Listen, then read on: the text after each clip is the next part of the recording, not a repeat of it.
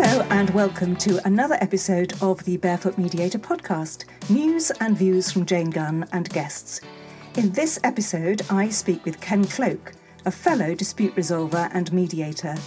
Ken is also the author of numerous books, including Politics, Dialogue, and the Evolution of Democracy How to Discuss Race, Abortion, Immigration, Gun Control, Climate Change, and other hot topics, and also a recent paper, Some Lessons from the Pandemic. So, welcome, Ken. Thank you, Jane. So, I guess really, Ken, we should dive straight in and say what an extraordinary time we're living in. And it seems to me that we are, as a society, as a global society, just immersed in conflict of all kinds. You know, we're trying to deal with a pandemic, we're trying to deal with race riots at this very moment. We've still got environmental issues burning away. And we in the UK are dealing with Brexit. So we seem to be on so many levels immersed in conflict. And yet, we're looking for a way through it. And I guess that's why in this series I seem to be interviewing a lot of mediators and dispute resolvers trying to find the answers. So I'm just interested to know your thinking and your take on where we are now. Well, first of all, thank you very much for inviting me. It's a pleasure. Uh, I think that we are now facing five distinct crises and potentially a sixth. Mm. In the first place, we have a social crisis, which has mm. been sparked by racism and police brutality in the United States and around the world, mm. but extending also to violence and discrimination against women, uh, against uh, people with different sexual orientations, against Jews, Muslims, uh, Chinese in the United States. The uh, extent of discrimination around the world Second, I think we're facing an economic crisis, which has been sparked by the global lockdown, mm. but extends also to global poverty, to economic inequity, uh, to systematic exploitation around the world, and uh, I think to the prioritization of profits over people. We are also facing a political crisis, particularly in the United States right now, uh, but a crisis in general, I would say, of democracy having to do with the relationship between authoritarianism and popular participation in democratic governance. We're obviously facing a health crisis sparked by the coronavirus, but this mm. also extends to how we are handling Ebola outbreaks and bird flu, to the availability of healthcare uh, around the world, to drug resistance, to mm-hmm. attacks on the World Health Organization. Mm-hmm. And as you indicated, we are finally facing an ecological and an environmental crisis that actually dwarfs uh, all the others uh, in terms of its potential impact on the yes. planet. Yeah. Um, and this has been sparked by global warming and species extinctions, mm. but extends also to air, water, soil pollution, uh, a variety of different issues. Mm-hmm. And I mm-hmm. think what's important for us to realize is that all of these interconnect so that the existence, for example, of racial discrimination makes it harder to solve the healthcare crisis. Yep. And the ecological crisis and the economic crisis impacts all of them, and the political mm. crisis as well. Mm. So that we it, we can't just solve one of them; we actually have to solve all of them. And this potentially could create a sixth crisis, which is a kind of universal general crisis uh, for us as a species on the yes. planet. Yep, yep. Uh, uh, and there's the last piece of this, which I think is really essential. Uh, what do all these crises have in common? And I think that what they have in common is the need to transform and transcend our approach to problem solving. So that if we think of uh, solving any of these crises, crises nationally, mm. uh, we will not be able to approach any kind of resolution that is global in scope. And yet, all of these crises are global. Yes. Uh, so, what we require is not lawsuits, mm. not military force. Neither Definitely not. neither of them can help. No. Uh, and we also can't uh, solve them using diplomacy as we traditionally have used it. In other words, to put it slightly differently, in conflict resolution terms, we need to transition from power based problem solving. So we need to transition from rights based right. conflict so, resolution. We need to transition from power based power based methods of problem solving, which is military force, mm-hmm. to rights based methods of problem solving, which is litigation, mm-hmm. to interest based methods. And that's what the book that you mentioned uh, is really about. It's yes. it's uh, an attempt to give a provisional answer to a really important question, which is what would an interest based form of political conflict uh, and uh, an approach to political conflict look like? Yes. And I think the thing we're all interested to know, Ken, is how do we do that? You know, what does that look like on an individual level? What does that look like on an organizational level? What does that look like on a national level? And then what does it look like on an international level? Because, you know, all of us want to say, what what should I do? What should I do? What should I implement in my organization? What should I raise awareness of in any groups that I'm in? How do we how do we do this? Where do we start? Well, here we have something rather fortunate uh, in our favor, which is that uh, it, it's what I refer to as the fractal structure of conflict resolution. And by fractal, what that means is self similarity on all scales. Yes. So, an example is a mountain range, which is self similar on all scales, or a coastline. Mm. So, if you uh, take a photograph a million feet up, it is it looks somewhat similar to what it looks like at a millionth of an inch.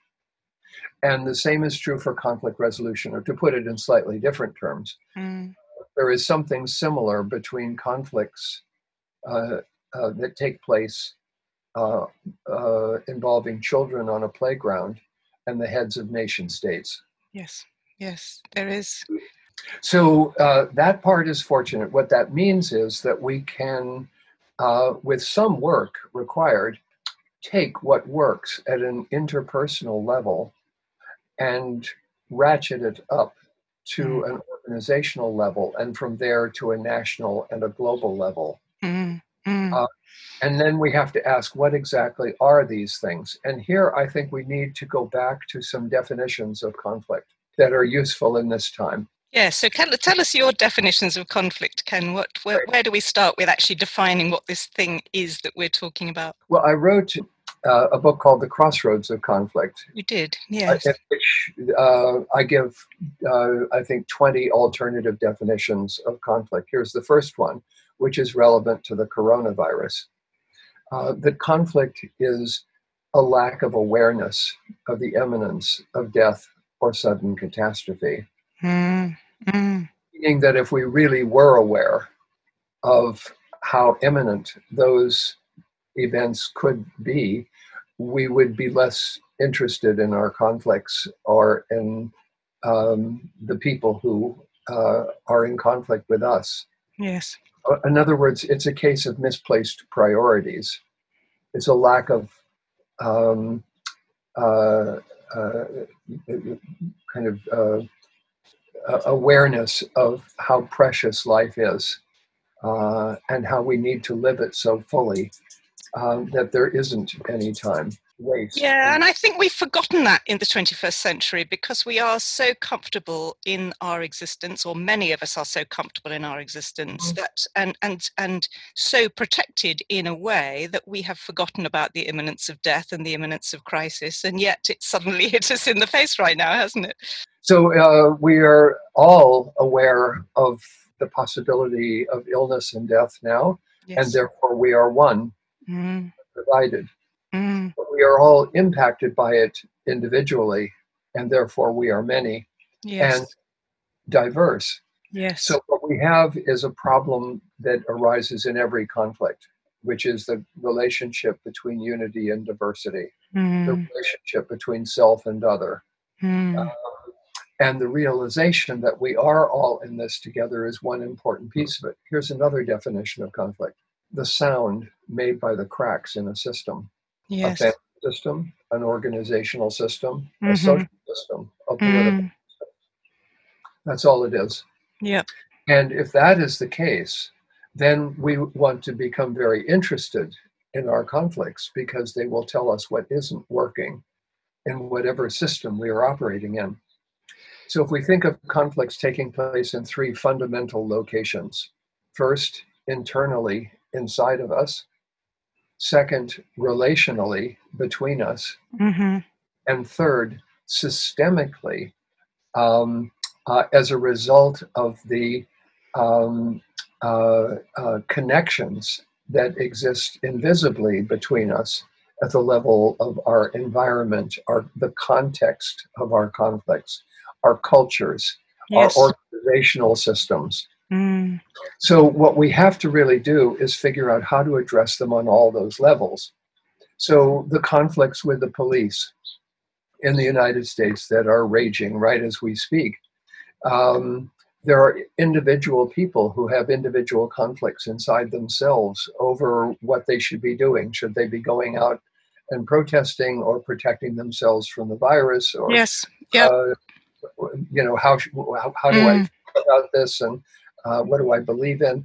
Mm. Uh, relational conflicts between um, African Americans and whites. Mm-hmm. Uh, there are there is systemic racism uh, which is fundamentally different, which are the ways in which our institutions allow us to pick people who we feel comfortable with.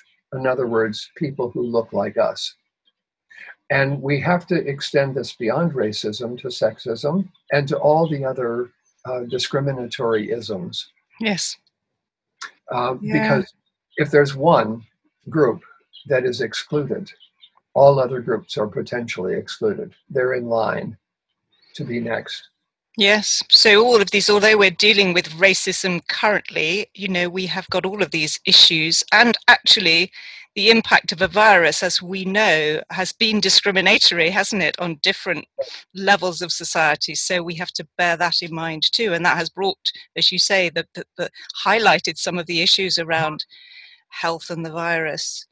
So if individuals want to know what do we do, what should we do, and who is going to lead us? Who the, because we're looking we're all of our, i feel can all of us are looking now for who's going to lead us? Where are the leaders? And we look to our national leaders and we mostly find them wanting in this in this arena i think. Um, and so then we have to come back to ourselves and say what do i as an individual need to do to help if i believe that there is a, a different way, and if I believe that perhaps there is a way through conflict, what what what would your answer to that be? Uh, I think that what is interesting about the current period in which we are living is the relationship between conflict resolution and democracy mm. on multiple levels. And what's interesting is that they both require a shift in um, the way that we lead. So if we think of organizations, fundamentally, uh, they are uh, they exist at multiple levels. Here are the levels I think that they exist at. First, uh, there is the level of uh, command, if mm-hmm. you will. That is uh, the uh, the organization as an effort to respond to crises uh, by uh, sort of uh, autocratic, uh, central, highly centralized, hierarchical leadership. Yeah. And this is useful if you're facing a real crisis. So police commonly organize themselves in this way. Mm-hmm. But once the crisis is over, nobody wants to obey orders anymore. The second is control, uh, which takes the form of bureaucracy. Uh, so command and control organizations are very, very common. The third level is um, management by goals or objectives. And this mm-hmm. is Peter Drucker, and it's most managerial organizations yeah. where you have a manager who stands over your shoulder and tells you kind of how to operate. But if we ask the question, uh, what can't be managed? Here's a partial list trust, caring, mm-hmm. creativity, mm-hmm. uh, curiosity, honesty, courage, mm-hmm. uh, integrity, wisdom, craftsmanship, perseverance, initiative, collaboration. And none of you can't get any of these things by standing over someone's shoulder and telling them to do it.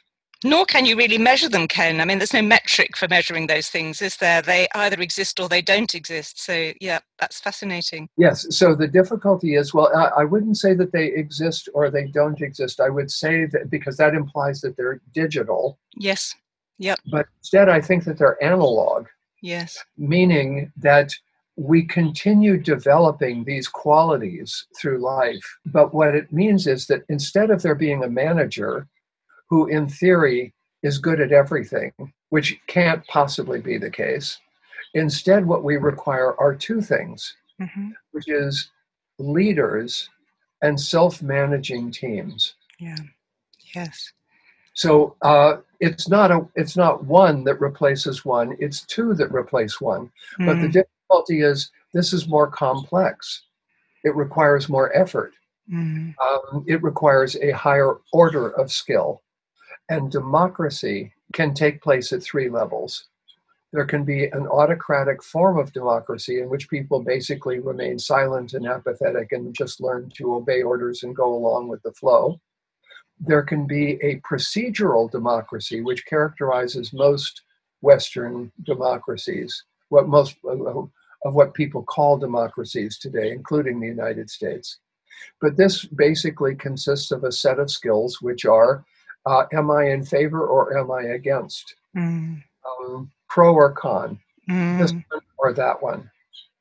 But a substantive democracy requires a much higher order of skills, which are the skills of participation, the skills of actual problem solving, hands on problem solving, as opposed to giving it to someone else and then blaming them for whatever it is that they do.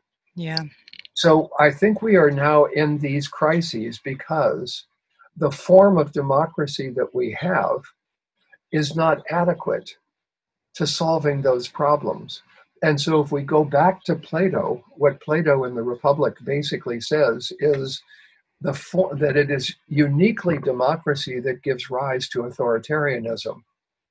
Hmm. He doesn't, I don't think, adequately explain why. Here's my explanation why, which is the reason why is because we face conflicts that a purely procedural democracy can't solve, and therefore people want a leader who is going to help them find a way through this. And this is where we are now in the world. The a division, a, a, big, a gigantic uh, chasm mm. uh, has opened up mm. between authoritarian approaches and participatory democratic approaches, substantively democratic approaches. Yes. And so if we think about what the police uh, and the issue of the police represents, I think fundamentally it represents this which is what is the form of policing that corresponds to a civilization uh, in which people want to be a part of um, the decisions that are made about their lives. Uh, and the answer is you can't, you know, sort of treat that as a military problem any longer. But that's how it is treated in the United States. These, uh, the police are at war. Yes yeah. They're armed for war, uh, and they look like they're at war. yes. Like they're at war. And of course, we're going that way slightly in the UK, though we, we tend to follow you a few years later or decades later.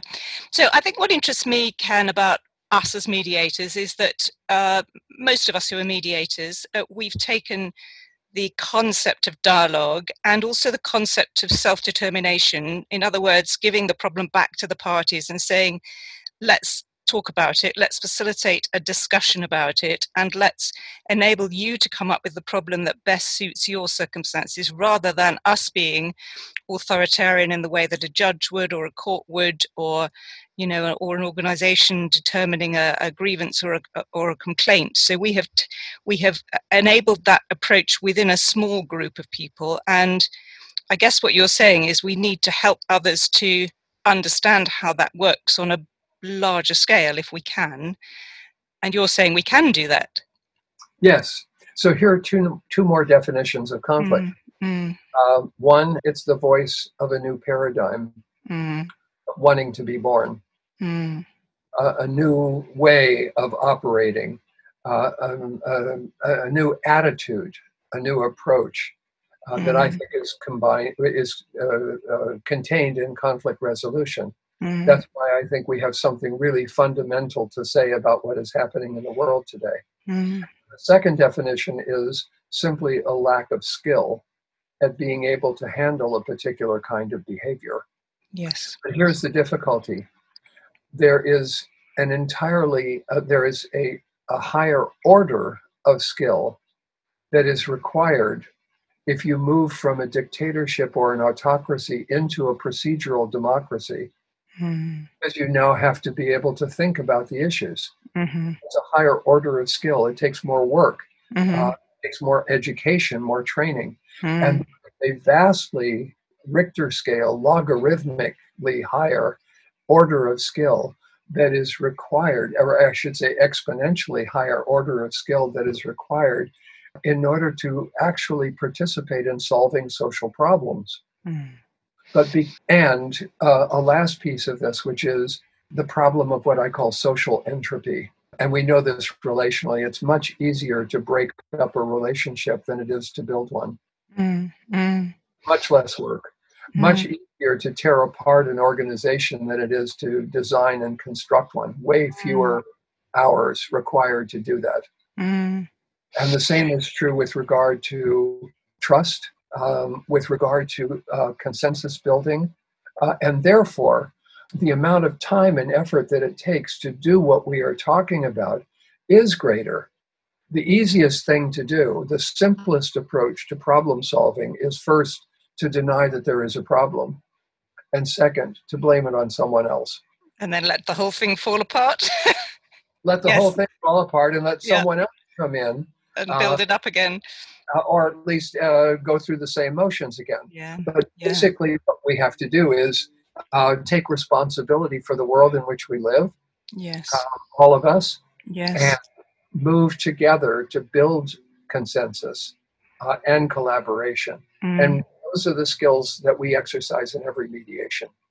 Well, Ken, uh, I'm I'm actually, as always, terribly inspired listening to you because I think what you give me and what I think there is is hope. There's an opportunity now. There is, you know, all these things have come together at a time which leaves us with space to think and time to process, and there are enough of us perhaps who are trained in these skills to be able to yeah we hope to be able to encourage, inspire others to see a better way of tackling some of these problems. So I'm hugely grateful to you as ever for talking to me, for being prepared to put this message out there, which um, we will keep doing. And to say there is a better way, you know, there is a future and there is a really bright future for us if we can integrate the skills of dialogue at all these different levels of society.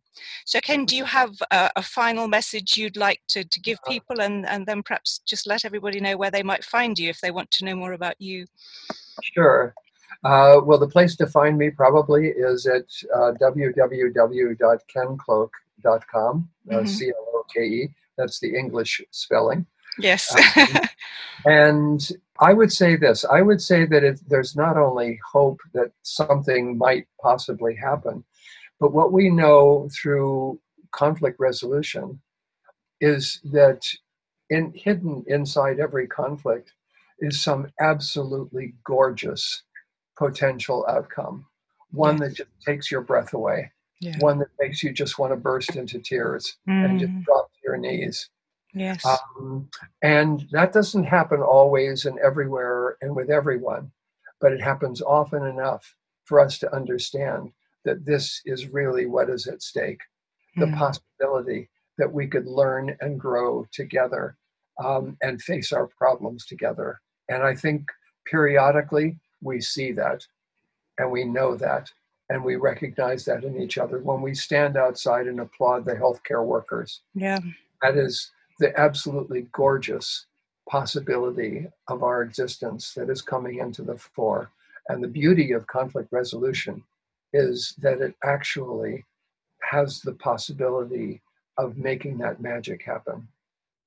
Ken, thank you. I mean, I'm so inspired. I think what's coming to me out of the, the podcast that I'm doing are two messages. You know, it's up to us and let's piece it together. So, those key messages I think are wonderful. Ken, as always, thank you very, very much indeed for your time. Thank you so much, Jane.